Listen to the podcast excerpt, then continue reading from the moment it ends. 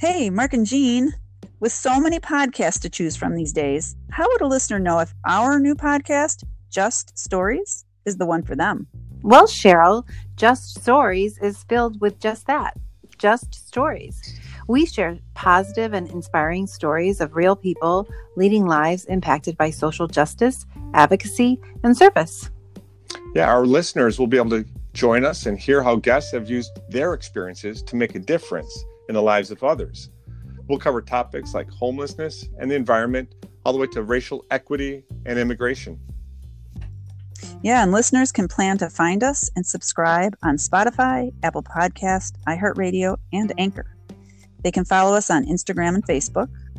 And we will launch on February 20th, which is the World Day of Social Justice. Oh, yes. That's when we talk with Chicago native Add-2, who is an MC, and he uses music and creativity to bring opportunity to the youth in the south side of Chicago.